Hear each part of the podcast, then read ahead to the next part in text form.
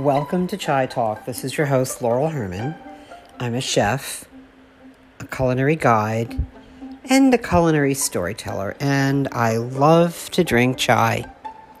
Lots of chai. Well, the name of this episode is going to be bacon. This is an easy one, it's rather obvious. So, when I was growing up, my grandmother lived with us, and we didn't keep a kosher home, but my mother grew up in a kosher home. And you know, you don't mix meat and milk, and you certainly don't have bacon, and you don't have shellfish and things that are listed in Leviticus that you, you just don't eat. Um, they're forbidden foods. So, you know, we don't usually, I don't think we, it mattered we would have meat with milk but my grandmother lived with us, but we, well, we did have bacon in the house.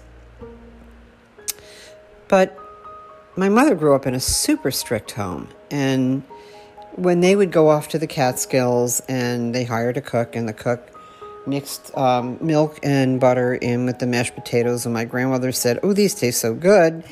And they had chicken with dinner. My grandmother screamed and threw the whole dinner out. And buried the pot and did whatever you do when you are um, something has to be kashered all over again, which is a whole big procedure.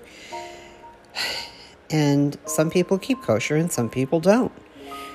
There's this unspoken rule um, in some households. It's a bit sneaky. Like my ex husband's grandparents kept really strict kosher except when they went to my mother in law's house. Then they had bacon, or if they went out, they would have bacon if they went out to breakfast. And nobody would know. It's kind of a sneaky thing. And like, we're kind of kosher, but we're not kosher. So I always found that kind of odd and hypocritical. But what do I know? But I remember making bacon in my house one day for my grandmother when I was growing up, and and uh, I made her a sandwich. And I guess I wanted to see if the lightning bolts were going to come.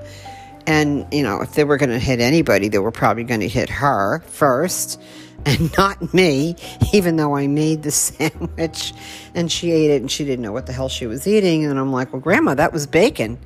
And, you know, I don't remember the look on her face, but, you know, by that time she was in her um, 70s or early 80s, and no, it wasn't early 80s, but she was in her 70s. And um, she probably didn't hear too well, so maybe she didn't realize it was bacon.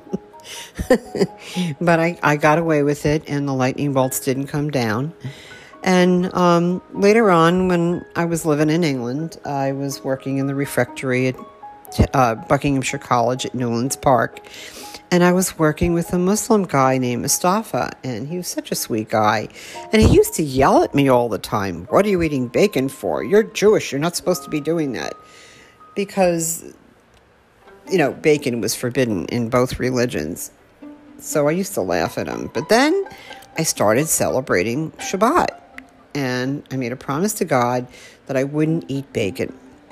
So for 20 years, I did not eat bacon.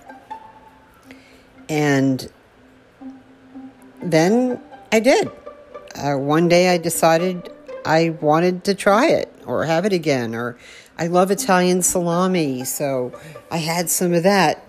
And I ate bacon again, and, and nothing happened, you know?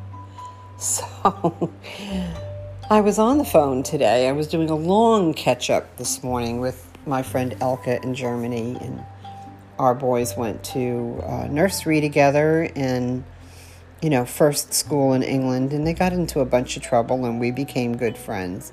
And so over the years we've been in contact and i just had a long whatsapp call with her and i got off the phone and i made some bacon. Well i was sitting down at my couch eating the bacon and i forgot that the pan was on the stove and the fire was still on and the alarm went off. And i'm in a senior home so everybody's nearly deaf in here. So the thing went off. It was loud enough to literally wake up the dead. It might have done that. There might be some unearthed dead people walking around because of the fire alarm now. And it was so loud, and Benny was freaking out. And I called 911 and told them it's not an emergency. The fry pan's outside, everything's okay. And uh, I guess this as a revisit to bacon, you know, and my long history with this food. And so they sent the fire department because they have to.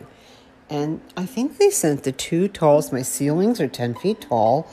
And I think these guys were eight feet tall. They sent the two tallest. I mean, you would think maybe one of them would be really tall, but two of them were like probably eight feet tall. I was like, holy shit. I was so embarrassed. Anyway, to make a long story short, I, I, I, I don't know if I'm going to rethink the bacon thing or not, or maybe God is giving me a message. I don't know.